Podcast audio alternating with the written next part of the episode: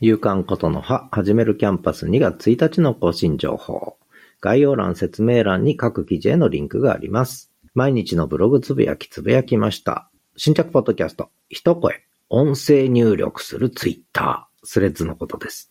そして声で書く日記、音声入力するブログと、ツイッターとレッツオダチンと音声記事だけのノート定期購読マガジン創刊の話、そして一声、インスタ状態、私の一声がインスタ状態になってしまったって話です。そして、ボイシーはもういらないノートで始めるサブスク型音声配信なんていうのを配信してしまいました。そしてブログ下書き、そして昨日のことの葉プラス。新着ブログは冬の雪景色と共に楽しむ民泊ゲストハウスの魅力。ゲストハウスにお客さん来ました。そして新着ノートは先ほどのボイシーはもういらないノートで始めるサブスク型音声配信の音声記事と文字起こし記事です。夕刊ことの葉でした。